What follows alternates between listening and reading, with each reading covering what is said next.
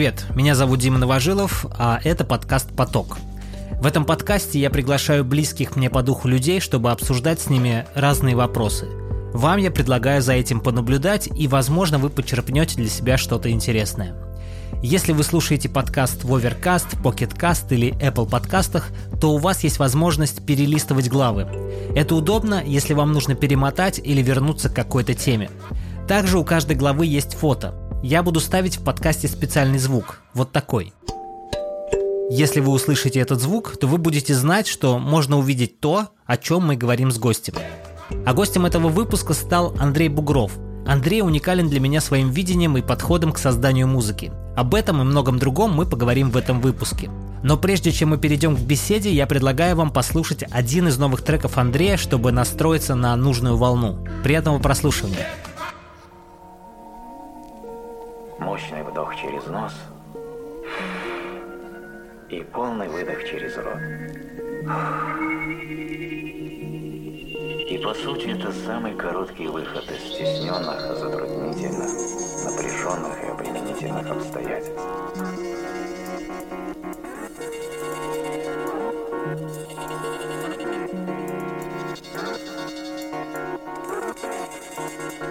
Sit back and relax.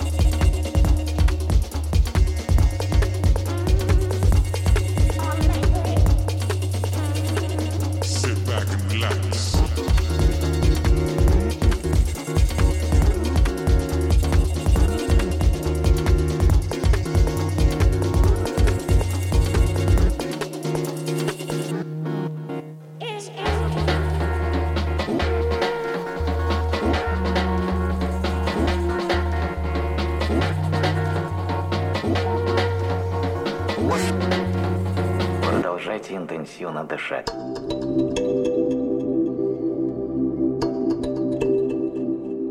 Хочу с тобой о музыке поговорить. Именно о твоем видении музыки, о твоем подходе, к чему ты пришел и что ты видишь дальше. У тебя есть два полноценных альбома, есть два мини-альбома, есть ряд синглов. Они выходят у тебя, как ты сказал, каждые два года. И звук в этих альбомах, он отличается. Даже не звучание, а именно подход к музыкальности, скажем так.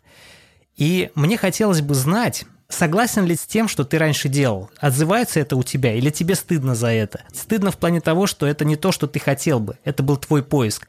А сейчас нашел ли ты свой звук или нет? Ага, вопрос понял. Ну, в общем, наверное, только за первые там работы более-менее так стыдно. Но в целом просто ну, как бы оно есть и есть эта история. А какие работы? Ну, это вот, которая в 2013 году выходила на... Это что-то, какой-то глич-хоп непонятный, который на канадском лейбле выходил. Странная очень музыка. The Grand Voyage? Это оно? Да, да, да, это оно. То есть это был просто такой этап жизненный. То есть я прям два, на два месяца закрылся дома и вообще не выходил на улицу. Ну, там магазин, естественно, тогда доставок еще не было и прям тупо писал музыку. Мне тогда друг подарил э, на день рождения доску чайную, и я понял, что вот если я типа пишу, пишу, делаю чаек такой раз, и это все очень помогает мне сконцентрироваться и либо чуть-чуть отдохнуть.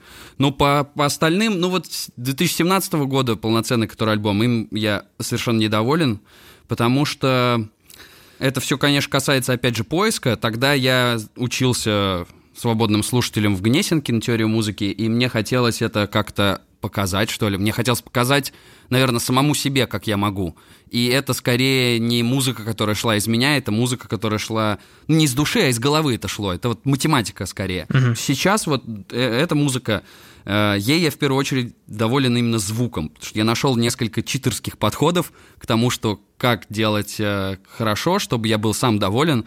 Вот. Но в плане музыки ну, не знаю, это все время симбиоз. Я все время в музыке, на самом деле, искал танец, но я просто не особо понимал, как его сделать, так как мой хип-хоп, этот бэкграунд, он все время перетягивал, там, типа, сделай кач какой-нибудь, ну, вот эта вот история. Да, да, Поэтому да. сейчас как-то я уже, мне кажется, определился в плане подхода. Я, я уверен, что музыка будет каждый раз меняться, и это супер, я очень хочу продолжать эту историю. То есть она само так, я просто сажусь, пишу, а оно раз в какой-то момент формируется какой-то, ну, или жанр, или в какую-то форму, и это, это круто, я хочу это сохранить себе. Я ошибаюсь, или мне кажется, когда я слушал твой первый альбом, а, мне казалось, что он навеян Punk. Почему-то мне... Не, это все правильно, да. Такое ощущение было, что ты ищешь себя, заимствуя. И когда я слушал уже альбом Define 2017 года, я понял, что здесь ты уже близок к себе. Именно то, как ты это хотел, наверное, реализовать. И в 2020 году я услышал именно твой голос. Не знаю, насколько я прав, но мне показалось, что это именно ты.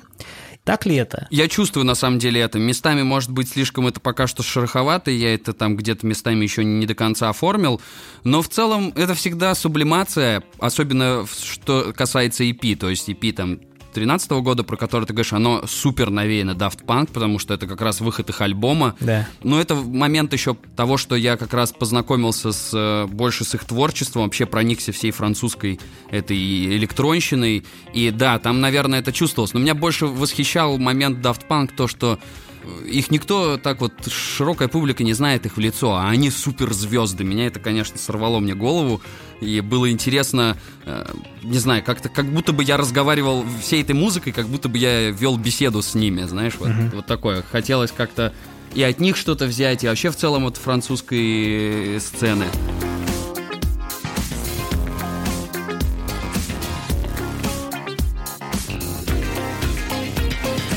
Но мне кажется, что у меня всегда так. Это всегда сублимация Просто если раньше я был более сфокусирован на какой-то одной музыке, то сейчас это просто куча всего, оно прилетает с разных сторон. Ну да, мне тоже кажется, что то, что я выпустил э, сейчас, это ближе всего и мне, и моему голосу, и в целом моему, вот, э, не знаю, моей, моей духовности какой-то, ментальности. Скажи, а вот по поводу Франции, смотри, у тебя вышел в 2015 году мини-альбом. Как он назывался? Остим, правильно? Остим, да. А, смотри, насколько я знаю, у тебя там был син- э, трек Swarm. Угу. И он во Франции как раз прогремел как-то очень хорошо. Как-то это связано с тем, что ты был нацелен на тот рынок, или это просто случайно произошло? Потому что ты говоришь Daft Punk, Франция, и что-то тебя, видимо, связывал с этим звуком. Ну да, я тогда на тот момент еще не побывал во Франции, поэтому у меня были всякие стереотипы, и, наверное, слишком романтизировал я это место. Но тогда я, в 2015 году я прям ориентировался именно на европейский рынок, потому что, собственно, и менеджмент были такие, что они были готовы двигаться именно в Европу, и мы как-то все были нацелены именно туда. Причем именно трек больше в Европе-то и зашел. Здесь я тоже повыступал с этой музыкой, но в целом ну, на протяжении времени, если смотреть сейчас статистику, эту музыку продолжают слушать именно в Европе, в Америке. In a colorful meadow.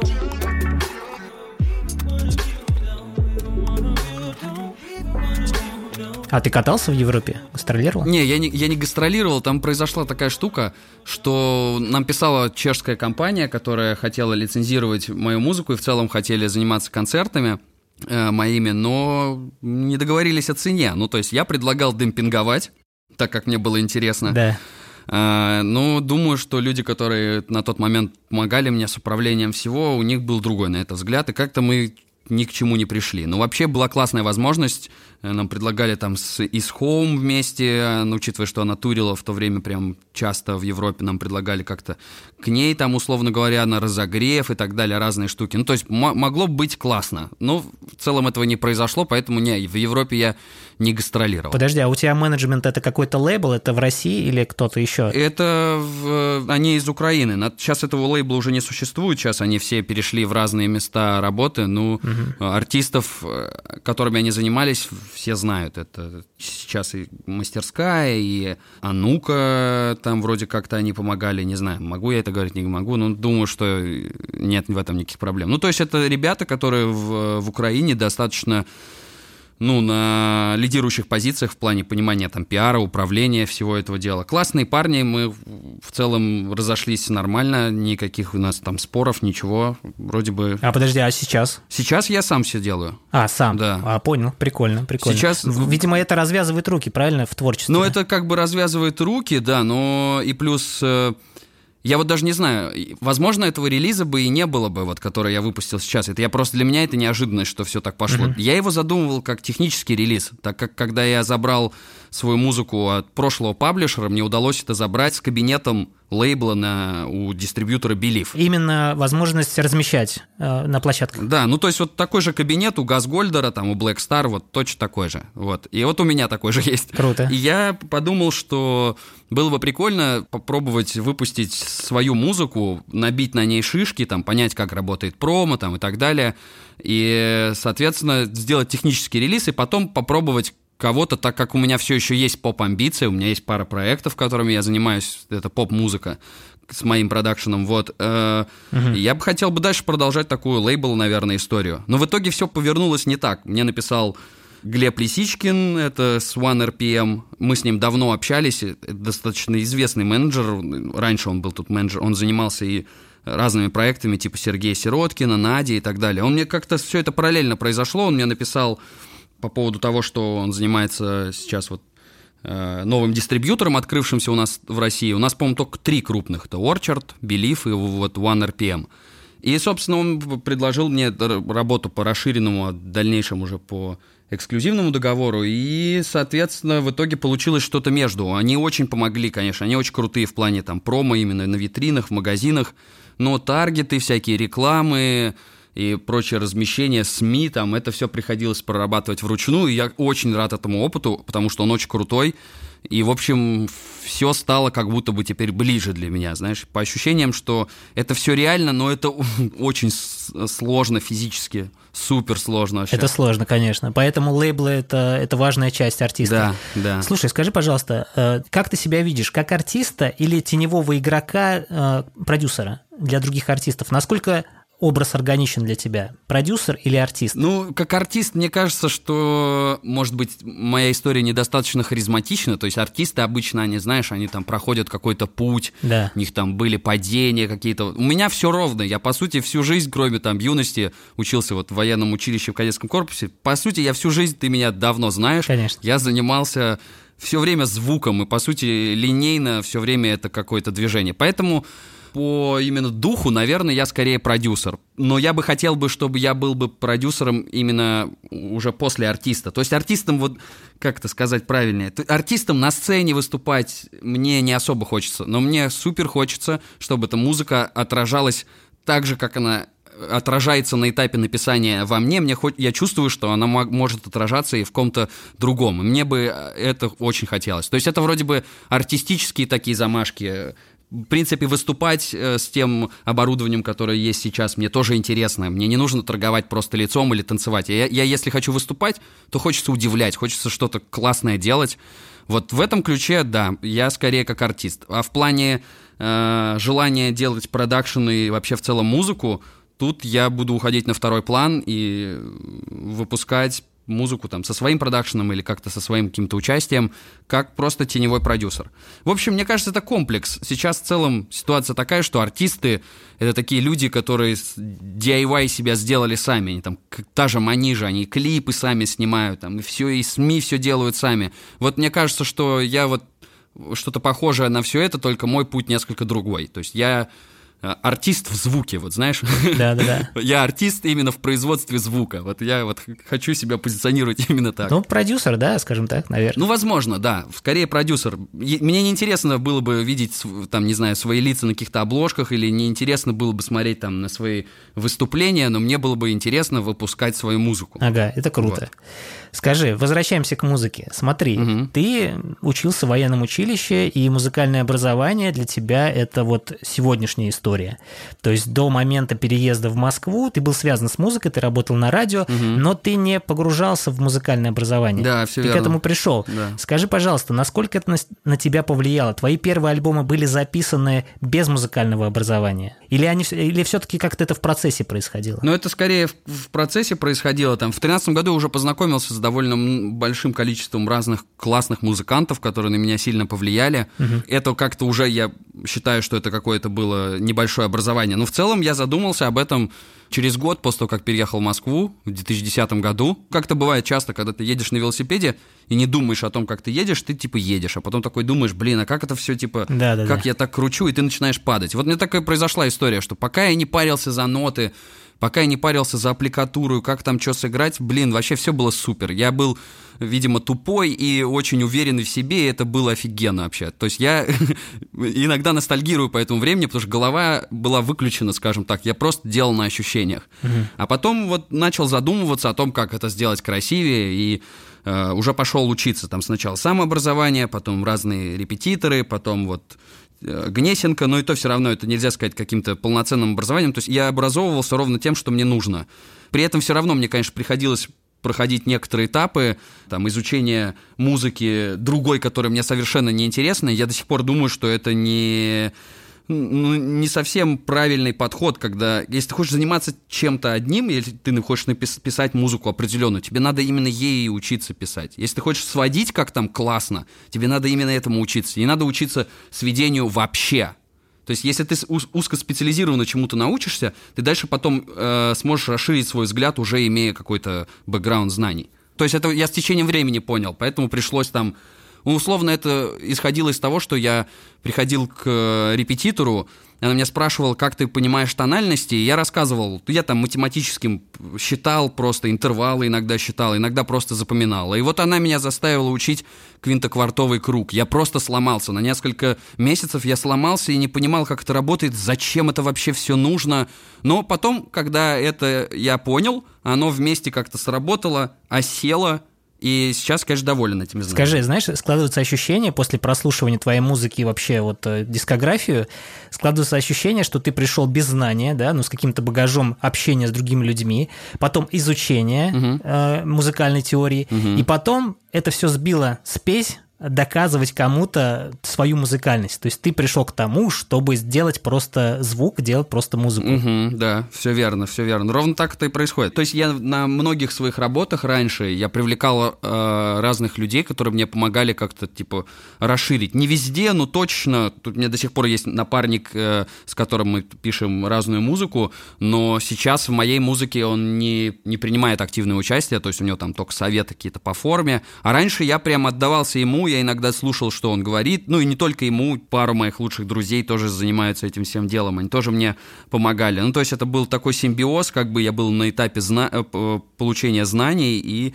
пытался вот все это совместить. А потом сейчас, да, оно как-то все уселось, просто какой-то, наверное, год на это уходил. То есть я год уже, наверное, сейчас уже, наверное, пару лет я совсем активно не занимаюсь, не учусь. Так каждое утро учился. Сейчас английский у меня. Вот. А до этого вот плотно занимался музыкой, и пока это вот рядом с тобой, это тебе может мешать. То есть ты начинаешь задумываться, так, а это вот можно так сделать?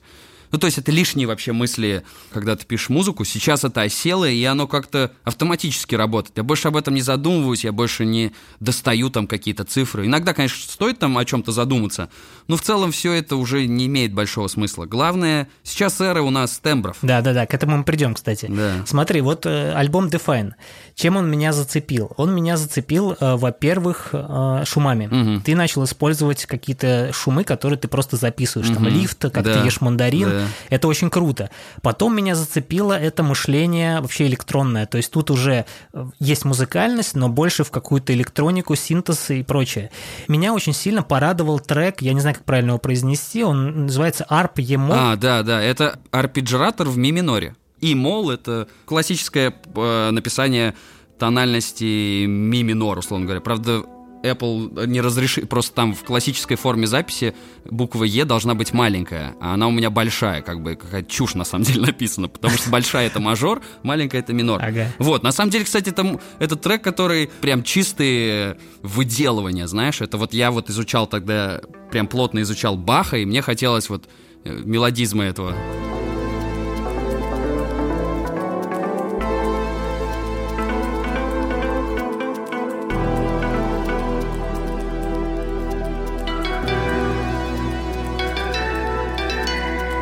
Ну вот он выделяется, он выделяется. И ты знаешь, что он мне напомнил? Он мне напомнил Энио Марикона. Вау. Именно по мышлению. Почему-то, э, ты знаешь, у него есть а, альбом, написанный для фильма «Спрут». Ага. Ну, «Спрут» и многие другие, Энио Марикона всегда его стиль читается. И вот здесь почему-то вот это мелодия, не знаю, что конкретно здесь читается, но очень-очень сильно напоминает, и этот трек меня прям пробрал. Он... Круто. Все мне понравилось в этом альбоме, но вот здесь вот почему-то меня очень сильно зацепило, это очень круто. У тебя оригинальный взгляд. На самом деле, больше всего мне друзей говорят, что зачем ты взял эту музыку на альбом? Не знаю, это очень круто. И еще один момент. Мне нравится, что ты не боишься брать старые записи из русских сказок, например, и Да. выпускать это для зарубежной аудитории. Мне кажется, это очень органично и смело. И вот эта сказка, например, где ты записывал, не записывал, скорее Мгм, всего, взял да, зап- да. ба- запись бабушки, Ага. очень крутая. Ну, во-первых, это как сказка очень крутая, во-вторых, как ты эту историю разделил, да, то есть э, часть истории, потом там Ага, идет проигрыш, ага. потом еще это очень круто, вообще меня очень сильно зацепило. Класс. И вот э, в треке «Воздух» у тебя тоже идет объединение. У тебя Да. вначале идет э, русский голос, потом идет очень, очень классный утвердительный мужской тембр, Мгм. который говорит э, «сядь и расслабься», Да. «откинься назад». Очень круто. Меня просто это поразило, насколько это все сочетается. Я по поводу сказки, да, на самом деле это для меня было вообще какая-то... Я не, не понимал, что можно сторителлинг так использовать. То есть я это слышал, э, естественно, в, в другой разной музыке, то есть это не было чего-то нового такого, но... Хотя я так не могу четкий пример сказать, где это могло быть использовано еще. Ну, это реально у многих артистов. У Лейпа Люкса также, и там у Фортета, много кто использует такие вставки какие-то. Тот же Джейми XX, с которым почему-то сравнивает этот последний альбом. Ну, мне, мне льстит, конечно, такое сравнение. Но э- для меня это тоже было... Я, я реально вот этот вот трек-сказку, я не хотел... Не то, что не хотел, даже не знал, это типа, этот, что это такое вообще? Это музыка или нет? И потом вот человек, который влияет на меня очень сильно именно по музыкальной части, он послушал, сказал, что, чувак, ты просто это готовый трек. Мгм. А я ему показал демку, говорю, смотри, какую-то зарисовку сделал непонятно, не могу что-то с ней сделать. Он говорит, у тебя все готово уже, форма была сразу такая же. Вот. Но это сказка, это реально запись э, советской радиостанции, прям реально говорит вот это Анна Сергеевна Королькова, это какая-то прям ан- андеграундная такая сказочница. Лиса оказалась самолюблива и бессовестна. Принеси курочку, всю съесть и крылышко не. Пошла лиса на добычу, попала в капкан. И вообще идея была в том, чтобы на обложку не вот это вот мы там зеркало взяли, которое сложно увидеть в этом зеркале себя отражение, его нужно постоянно полировать на обложке, вот эта оранжевая история. А Изначально была идея взять картинку из ее сказки. У нее там прям есть книжки со сказками. В Советском Союзе это все выходило. Там 3000 экземпляров. То есть, типа, это супер андеграунд вообще. Я нашел чувака на Авито из Волгограда, у которого была эта книга. Он мне был готов ее продать, но потом слился, короче. Я просто помню, как меня впечатляли именно вот э, картинки, особенно вот на обложке, когда открываешь сказку или какую-нибудь фэнтезийную книгу, и там вот эта вот карта такая подробная на обложке. Блин, меня просто это восхищало вообще, я прям тонул в этом. В плане вот в, воздухе, да, я нечто похожее использовал. Э, вообще, в целом, я, я понял, что хочу еще дальше развивать эти формы, где можно прям какую-то историю разложить, ну, иначе. То есть взять, например, какую-то не- Но я затизерю немного, что скоро выйдет трек, что он будет на сборнике. э, не знаю, что это будет за сборник, но факт в том, что там взяли трек, который не вошел в этот альбом.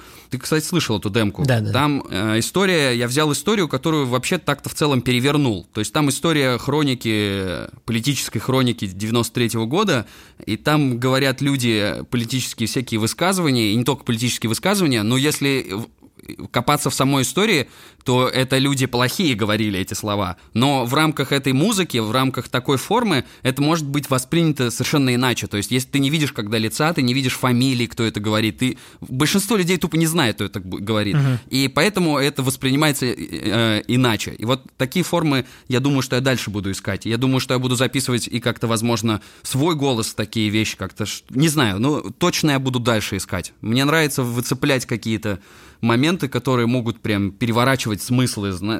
Так много кто делал, на самом деле. Такая, это такая музыкальная документалистика, скажем так, как-то что-то вот такое, электронная документалистика, когда ты можешь какую-то хронику или какую-то историю именно сторителлингом угу. э, рассказать в рамках музыки. Хотел, кстати, с тобой поговорить сразу про лефтоверы, которые ты мне присылал. Угу. Надо сказать, что это, это драфты, да? Можно назвать демо, драфты, это вот что-то такое. Да, да, это какие-то драфты, которые я не, вообще не доделал. Ага. Скажи, вот ты мне прислал, а, по-моему, в конце года 2019 часть своих вот этих лефтоверов. Ага. Там были просто божественные треки, которые, ну, я просто восхищаюсь, я думаю, ни хрена себе, вот это я искал. Вот это я реально искал, потому что я очень много занимаюсь подбором музыки для видосов, и стоки никогда не позволяют найти что-то оригинальное, а здесь просто свежесть, просто свежесть. Я кайфанул. Ну, и на самом деле там был трек, который назывался, я уже не помню, как назывался, но на твоем альбоме называется «Солнце». Да. Он по-другому звучал. Да. Я его сразу использовал для монтажа видео про Прагу, правда, я сейчас это, это видео скрыл, но он меня зацепил, как и многие другие. Вопрос сейчас будет как раз про «Солнце», потому что я так понял, что это основной трек на альбоме, ты его так считаешь. Ну да, да. И вопрос, почему ты не берешь другие треки? Там очень крутые, просто божественные композиции. Во-первых, вот этот трек, который я хочу использовать как э, джингл для подкаста, это просто идеальный трек. У меня мурашки хм. по коже. Почему ты не берешь эти лофтоверы дальше, в работу? Не знаю, ну как-то для меня они просто, видимо, не оформлены. Во-первых, я тоже должен сказать, что я не в последнюю очередь, э, когда ты взял этот трек, не в последнюю очередь задумался о том, что, может быть, я типа неправильно... Я этот демку даже, по сути, никому не показывал. То есть ты ее mm-hmm. послушал, ты взял, я такой подумал, я сделал репост твоей, твоего видоса, и мне очень много людей написали про эту музыку, и я такой, ну, наверное, я что-то сместилось мнение. То есть я вот после альбома пребывал в таком ощущении, что я э, до сих пор был потерян. То есть я перестал понимать, что мне действительно нравится, а что мне не нравится. И это очень сложный был такой этап, и вот это как раз попало сюда. Ну, плюс я не мог придумать бас и бит, то есть это не получалось вообще никак. То есть ни тембра я не мог подобрать, я не понимал, какая какой должен быть размер, потому что оригинальный трек был чуть помедленнее. Здесь я его чуть да. ускорил, сделал такой вот в духе драм н бейс бита.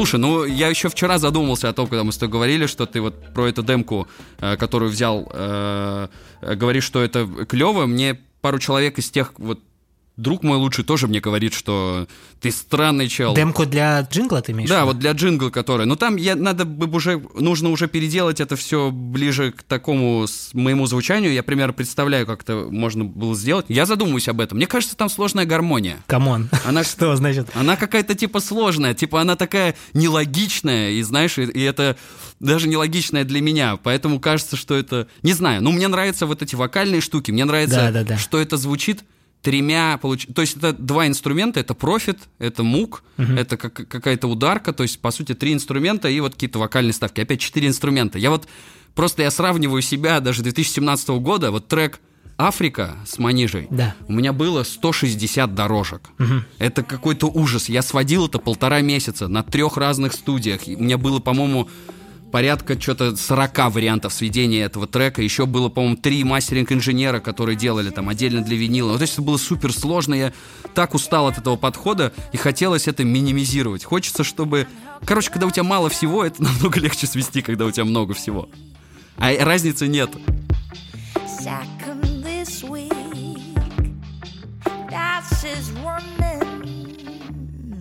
That's just running, running.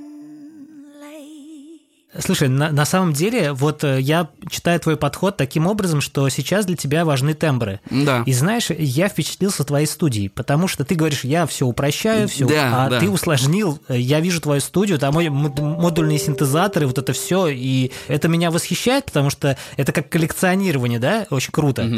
И в то же время это же, это же ну, много времени занимает для того, чтобы накрутить, для того, чтобы перевести это все потом в цифру. Как ты вообще с этим справляешься? Насколько для тебя это важно вот сейчас коллекционирование вот этих устройств всех. Как ты к этому относишься? Супер важно, так как у меня из этого рождается какой-то музыкальный подход или какой-то элемент. То есть я ну, я по этапу собирал весь свой этот музыкальный став, то есть мне там, например, хотелось сделать э, пэды. Я взял сначала Korg Minilog, потом профит взял, понял, что профит получше, захотелось бас, я взял мук. И вот это вот, знаешь, вот так вот шло, собиралось вместе. А потом, когда модульный синтез меня покорил, я понял, что здесь это все есть, и можно как бы ну, по минимуму, ну, то есть, условно говоря, можно сконцентрироваться на секвенсорах. Покупаешь секвенсоры, и секвенсоры это, они мне вообще голову сломали, это супер крутая тема. В профите, конечно, тоже есть секвенсор, но я к нему пришел только после того, как изучил модульный синтез. Объясни для слушателей, что ты имеешь в виду под секвенцией. Секвен... Это вот э, пошаговое, э, то есть у тебя есть 16 шагов, условно говоря, и они просто вот с определенным темпом идут. И вот Первый шаг это какой-то аккорд или нота, второй шаг это тоже какой-то аккорд. И вот у тебя 16 шагов, есть цикл. Ты создаешь луп из этого всего, который играет по кругу. Да, я создаю, по сути, луп, которому я могу создать какие-то, например, э, рандомизации, uh-huh. то есть в рамках какой-то гармонии, или я могу, этот секвенсор я могу также отправить на какую-то модуляцию, то есть, условно говоря, все 16 шагов могут быть разные настройки фильтра, то есть каждый шаг — это разная настройка фильтра, и это создает новые грани. Если а если еще этому секвенсору сделать нечетное количество шагов, то он все время будет смещаться по гармонии, и это будет каждый раз какая-то уникальная штука, потому что у тебя все время один шаг будет смещать. Короче, я попросил тебя объяснить, но мы все еще усложнили еще больше. Ну окей, да, это в принципе понятно. Это возможность создать что-то рандомизированное, что-то новое. Все верно. То есть это как бы пошаговая такая штука, с каждым шагом ты можешь условно написать какую-то ноту, и она все время двигается, тебе не нужно следить за таймингами. Э, руками, то есть тебе не нужно играть. Оно все как бы звучит в этом небольшом лупе. Ты используешь сэмплы, кстати? Ну, да, конечно, использую. У меня, я купил вот виниловый проигрыватель, он меня тоже покорил. И я много что там э, и режу иногда, переделываю. Довольно много всего. Я все подряд использую. То есть, по сути, сейчас кстати, вот об этом не сказал, что весь сейчас мой подход музыкальный, как я пишу музыку, он весь, получается, состоит из сэмплов. Угу. Я вернулся к тому, с чего начинал, вот когда ездил к тебе, и ты мне показывал, как ты делаешь музыку для Небро. Угу. По сути, это все сейчас именно точно так же и выглядит. То есть, если какой-то был этап, когда я писал Define, там были MIDI какие-то партии, да. то сейчас этого тупо нет. У меня в проекте одни вавки, просто одни дорожки, которые я потом режу как угодно, меняю местами и больше не стесняюсь это резать и там издеваться над этим. Сейчас прям подход вот супер такой вот, как он у меня был в самом начале. Чисто работа с аудиодорожками. Угу. Так как основная работа происходит вот на аппаратуре. То есть я сейчас пытаюсь добиться такого, чтобы в live 'е вся музыка ну, примерно какое-то время, чтобы я ее собираю, чтобы она вот в режиме live была, а потом только нажимаю запись. То есть я не, я не пишу сразу все. То есть я сначала все это делаю,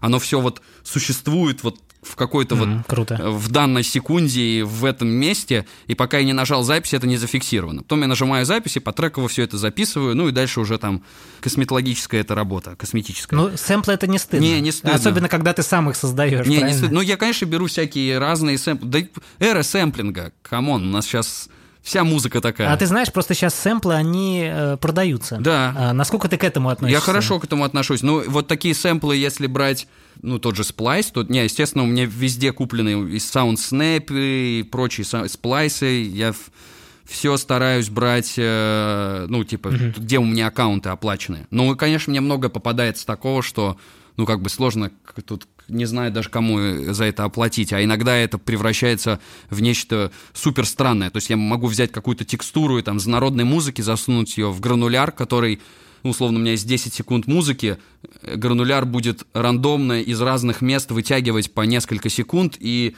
запускать это в звук, как бы play 'ить отдельные куски. Плюс я могу на модуле эти мелкие куски от грануляра контролировать еще в рамках тональности, mm-hmm. если я знаю оригинальную тональность своего сэмпла. То есть это уже текстура, совершенно непонятно, что это. То есть тут, ну, как бы это уже просто поиск, это уже саунд-дизайн. Ты, когда берешь сэмпл из такого ресурса, как Loopcloud, э, Splice, ты его как-то меняешь, то есть тебе не стыдно использовать его полноценным без изменений? Или ты всегда меняешь, чтобы вот у тебя есть подсознательно, что надо изменить, чтобы не узнавался он? В первую очередь для меня самое важное – это качество сэмпла. Если 44 и 100, угу. частота дискретизации оригинального сэмпла, я никогда его не беру. Ну, как бы беру, но он у меня не будет нигде э, звучать вот так вот прям открыто, но это очень редко. Поэтому чаще всего я беру какие-то текстуры, например, для ударных я беру что-то совершенно не из ударных. То есть у меня есть драм-машина, основную часть я делаю на ней, э, как бы основу, а сам характер придаю обычно не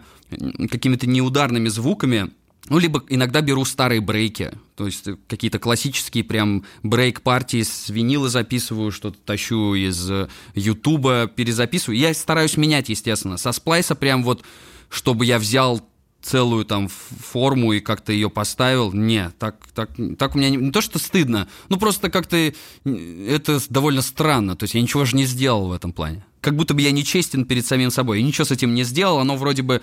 Ну, редко бывает такое, что сэмпл сразу ставишь, и он сразу звучит. Ну да. Особенно, ну, Splice в этом плане грешит, у них не всегда качественные сэмплы, а для меня это сейчас самое важное так как я наконец-то понял, чем это... Я, я не то, что понял, я это услышал, э, чем это все отличается и, и что это дает. Высокие частоты дискретизации. Довольно давно это понял, правда, но сейчас этот подход прям у меня максимализирован, скажем так. То есть я прям э, очень парюсь за то, чтобы сэмпл, который звучит особенно у меня на первом плане, он должен быть классный сам по себе.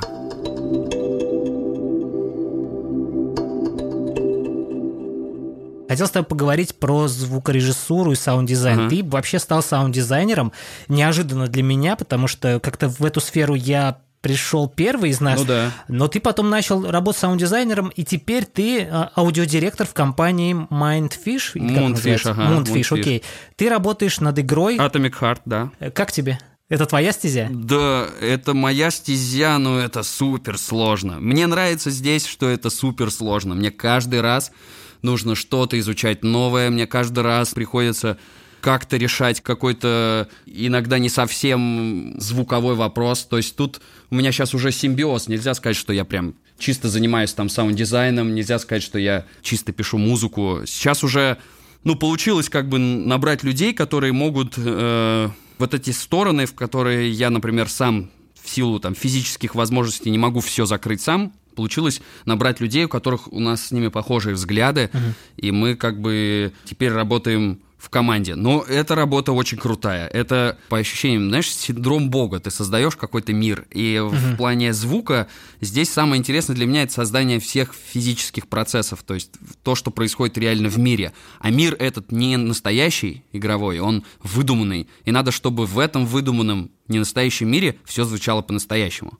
Это непростая задача. Но ты пришел без опыта в эту сферу. То есть у тебя есть музыкальный опыт, но опыт саунд-дизайнера у тебя как такового не ну, было. Ну, вот такого прям вот э, именно саунд-дизайнерского... Ну, хотя бы создание игр, звука для игр или хотя бы кино. Такого не было, правильно? Или было? Не, кино было уже. А, кино был, уже да? на тот момент, да, уже кино было. Ну, ролики всякие, вот такая вот история, довольно много всего было. Но единственное, что тогда был подход другой. То есть сейчас он у меня более такой классический саунд-дизайнерский, так как все это оборудование, как бы оно ни казалось сложным, трудноуправляемым, на нем намного быстрее сделать все, что угодно. Ну, то есть любую звуковую текстуру, любую штуку ты делаешь прям вот в момент даже ничего не надо искать. Поэтому как бы вот это все вот вместе все сошлось, момент моего плотного развития именно в синтезе, и я пришел туда, у меня был только, ну, только вкус, примерное представление о том, как это должно звучать, философию игровую приходилось на ходу изучать, также приходилось на ходу изучать движок игровой, ну, просто я проникся. Обычно, когда мне что-то интересно, я прям погружаюсь в это с головой, прям как фанатик.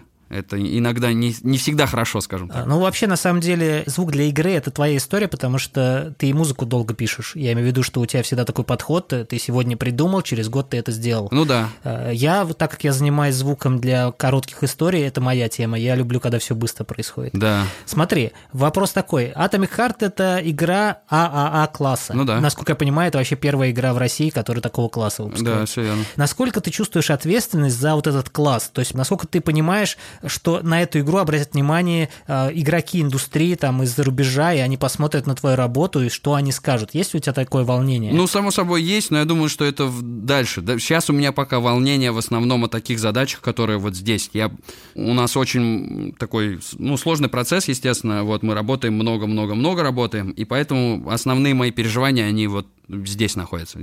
Я мало думаю о релизе и так далее. Геймдев — это такое место, когда приходишь в него, ты должен быть готов, что фидбэка от того, что ты делаешь, можно не получать прям годами, Да-да-да. вообще годами. И это для кого-то это может быть сложно. Для меня в целом в рамках этого проекта все норм. Я как бы с самого начала с собой договорился, и, все, и, и типа работаю. Мало я об этом думаю. Но я понимаю, конечно, что я очень рад и благодарен тем людям, с которыми я работаю. Они очень любят звук, и, и мы делаем погружение за счет звука довольно серьезное. То есть внимание к звуку очень высокое, и мы это очень четко понимаем.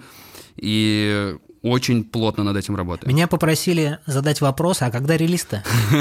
Это всех, наверное, интересует. Да, это всех интересует, да. Но у меня НДА, я не могу говорить. Окей, ну я так ему ответил, да. Окей, у тебя, Ну да. у тебя команда. Как тебе управлять командой? Слушай, пока учился в кадетском корпусе, я был там на сержантской должности, там мне это нравилось больше. Там все было... Все... Ну, там и подход другой. Да, и подход другой был. Здесь я не очень себя как бы...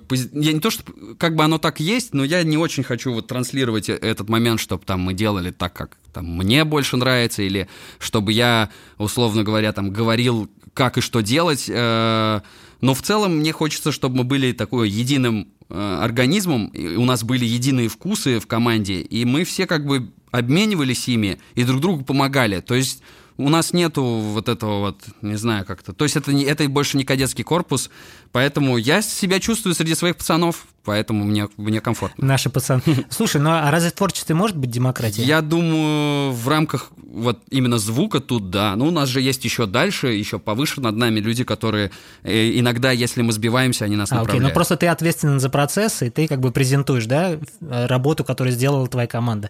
Но в целом ты доверяешь своей команде, у вас такая бирюзовая система управления, когда каждый прав и каждый вносит свои В принципе, да. директивы. Да. Круто.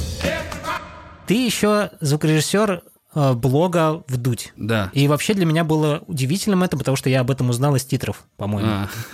Это как-то было странно. И как тебе вообще? Работаешь ли ты там сейчас? Ну, да, но это какой-то 50-50 уже такое. То есть я там по- помогаю, в сведении я им, естественно, помогаю, но не всегда чаще не могу я быть на каких-либо записях. Ну, первое время я был прям на интервью, иногда ездил даже с ребятами там в разные э, командировки, но сейчас как-то минимизировали этот подход. В целом парни сами справляются на площадке. Иногда, конечно, они не справляются, но тогда мы как-то вместе решаем эти вопросы. Но в целом мне нравится. Тут как бы это не сказать, что это работа про звук. Это работа скорее про ощущение того, что хоть я, и тех, я абсолютно технический здесь человек, то есть только в последних вот этих вот более киношных выпусках я уже делал там вот эти все шумы, интер- э, фолейные шумы, все эти я прокладывал, чтобы красивенько это все было, над этим работал. А в основном я технический абсолютно работник, то есть моя задача сделать так, чтобы звук был классный. Мне здесь нравится, что во-первых, об- обычно, что касается вопросов звука, мне никогда ни- никому ничего не нужно доказывать.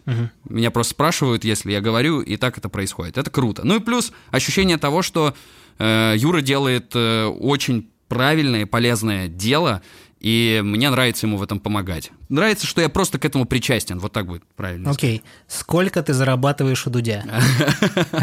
Такой вопрос. Блин, я тоже не могу это говорить. Это тоже... э, Мы вообще в целом э, такой момент, что обычно мы не говорим, короче, о работе во ВДУДе, стараемся не распространяться. А почему, кстати, что случилось? Не знаю, как бы так принято было, что мы стараемся не распространяться о работе в целом и о том, как это происходит. Не знаю, потому что ничего, наверное, необычного, все, все стандартно. Андрюха, а вот, вот эти вот ужасные звуковые эффекты, которые были на старте, это не твоя же работа, надеюсь? Не-не-не-не, не моя. А почему ты не влияешь на это? Почему ты оставляешь эти свуши ужасные? Или это нормально? А, потому что это уже стиль, то есть как бы... Стиль, согласен, Да, да. я уже, я пытался тоже, э, я не с самого начала же, просто сейчас это точно стиль, это узнаваемый такой характер.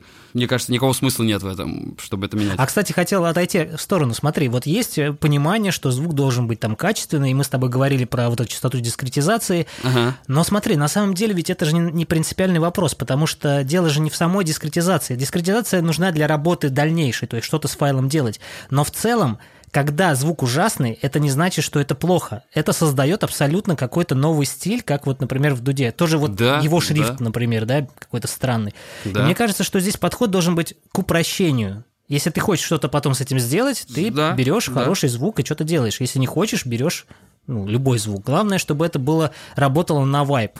У тебя такой же подход? Ну, к этому надо еще прийти, да. К этому надо прийти, когда ты понимаешь, что, типа, вот грязный вот такой вот плохой звук, условно, как его делать. То есть ты просто так вот плохо записать на микрофон, типа, ты же не можешь так... Ну, ты можешь это сделать, но для этого тебе нужно много стиля, знаешь, много вкуса в этом во всем. Э, просто так вот записать на плохой микрофон и сказать, что, ну, это типа lo-fi, пацаны. Это не так работает. То есть тут осознанная грязь, она классная. То есть я вот да. сейчас прихожу к мнению, что вот все эти вот кассетные рекордеры, там, винил, вот это все супер классно, когда все это шероховато, что-то там отстает, что-то падает. Ну, короче, это, это очень клево. Но к этому надо прийти, и надо уметь контролировать этот хаос. Да. Э, что в звуке, что там в, именно в музыкальных прогрессиях.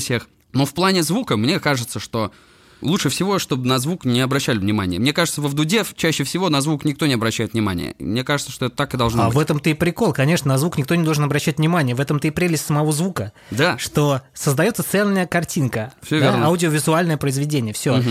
А скажи, а вот э, по поводу вообще не звука, а вот ты находился на съемочной площадке, были бы какие-то прикольные моменты именно со звуком? Может быть, ну вот половина же вырезается из того, что происходит. Что-то ты запомнил, или ты тоже об этом не можешь говорить? Не, скорее об этом тоже не могу говорить. Ну, особенно с площадками мы особо не распространяемся. Ну, в целом, я даже не... Тут что я не могу... Я не помню такого, на самом деле. Может быть, и было. Нет, а какой гость был для тебя самый такой? Ты, ого, вот это круто. Изменил мнение, например, о нем. Фейс. Фейс? Угу. А что такое? Не знаю, классный парень. Я классно с ним пообщался, мы клево побеседовали.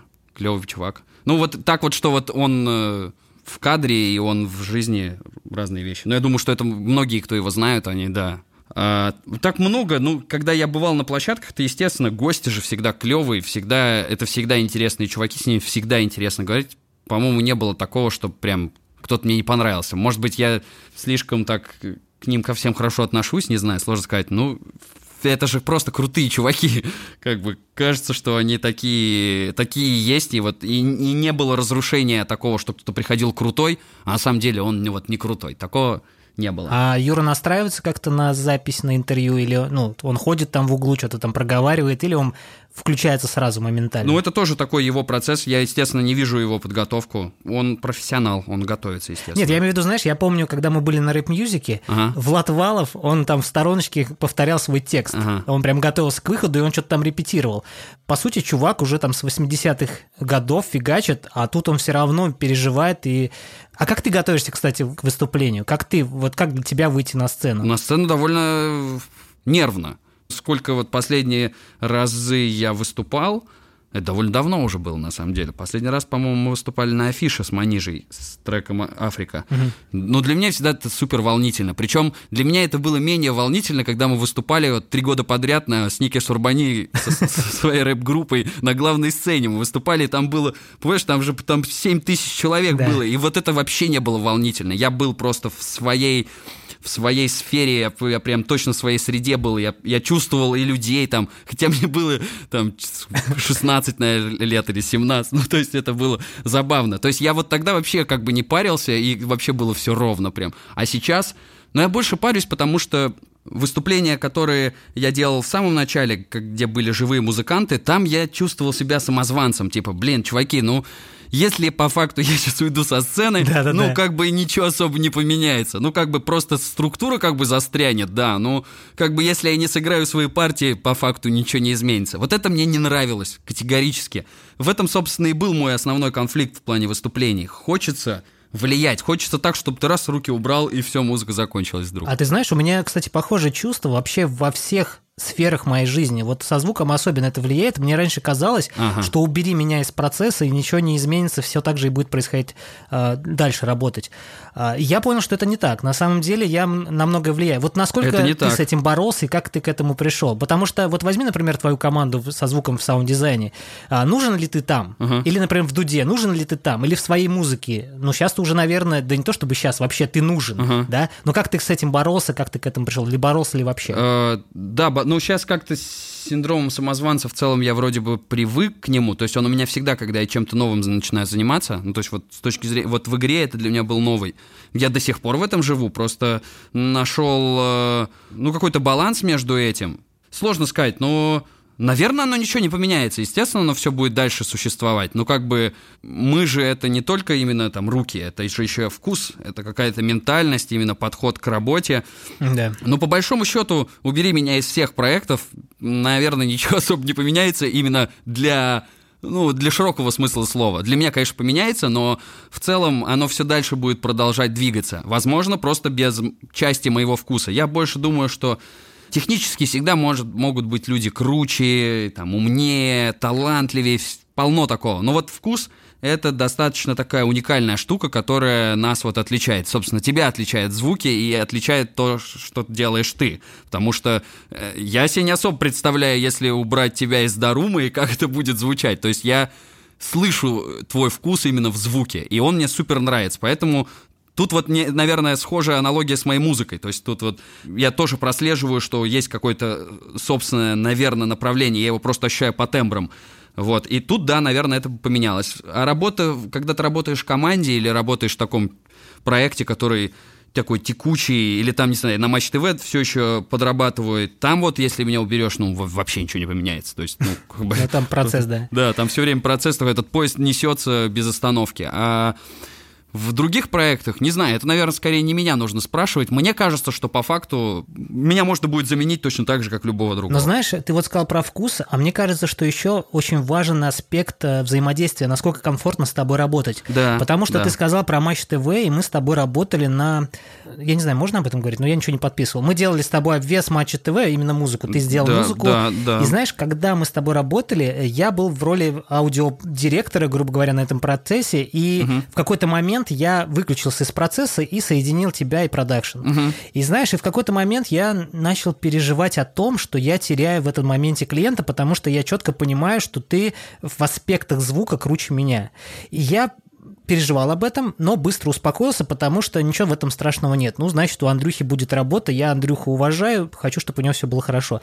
Такого не произошло. Я не знаю, как вы работаете, вы с этой компанией не работаете, но мы продолжаем работать дальше. Да. И фишка в том, что был, есть ли у тебя такой страх, когда ты такой, ну, блин, сейчас все, вот все, вот он лучше меня, он все вот заберет, а я останусь ни с чем. Ну, сейчас, конечно, редко уже, я достаточно уверенно себя ощущаю именно в том, что я делаю. Я больше не, ну, как бы, типа, ну, окей, если это уйдет, я пойду сделаю что-то другое, сфокусируюсь на чем-то своем. На самом деле в том проекте я четко даже когда уже сам переключился, я четко соблюдал субординацию, и как бы мы клево вообще поработали. Они меня звали еще на пару проектов, но мы просто там делали какие-то зарисовки. Но в целом, и изначально даже, когда ты выключался, тут все было как бы направлено именно, чтобы это все продолжалось через тебя, так что тут Зря ты переживал. Нет, я, я знаешь, я, не переж... я переживал только о том, что мне нравится работать с этими чуваками, и мне нравится их подход. Да, они крутые. Я переживал просто о том, что я потеряю именно возможность с ними работать, потому что я много, долго доказывал свою состоятельность в работе с ними, а мне достаточно сложно. Я вообще нахожусь в провинции, здесь угу. э, ну, это не причина, но мне кажется, что это влияет на мое видение и развитие. Сто процентов. И фишка в том, да. что мне казалось, что я потеряю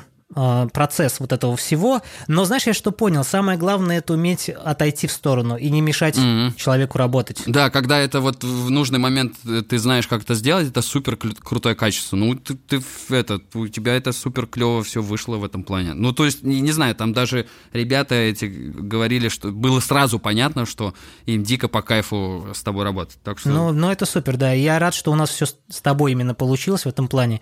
И я не сомневался, что это получится круто. Давай что-то наверное, подытожим. У тебя есть какие-то моменты, которые ты не проговорил, что ты хотел сказать? Да, вроде в целом все хотел сказать, вроде все сказал, да, даже, даже чересчур, наверное, местами. А ты готовился? Ну, представь, ты интервью... Нет? Нет. Ты меня расстроил. Я думал, ты готовился. Я понимал примерно, что ты спросишь, особенно вот когда мы чуть-чуть поболтали в чате, и ты такой, так, это уже тема э, подкаста, да, тут я, я уже немножко ощутил. Но в целом, ну, не сказать, что я прям, типа, готовился. Может быть, даже я поэтому чуть-чуть что-то лишнего и сказал это наоборот круче. Иначе бы я бы, если был бы готов, я бы гундел там, что-то бы мямлил, знаешь, не мог бы что-то тебе сказать. Да, мне нравится, что ты расслаблен. Что, Андрюх, спасибо тебе огромное. Мне спасибо прям тебе. понравилось с тобой общаться. Мне тоже понравилось. Спасибо большое, Диман.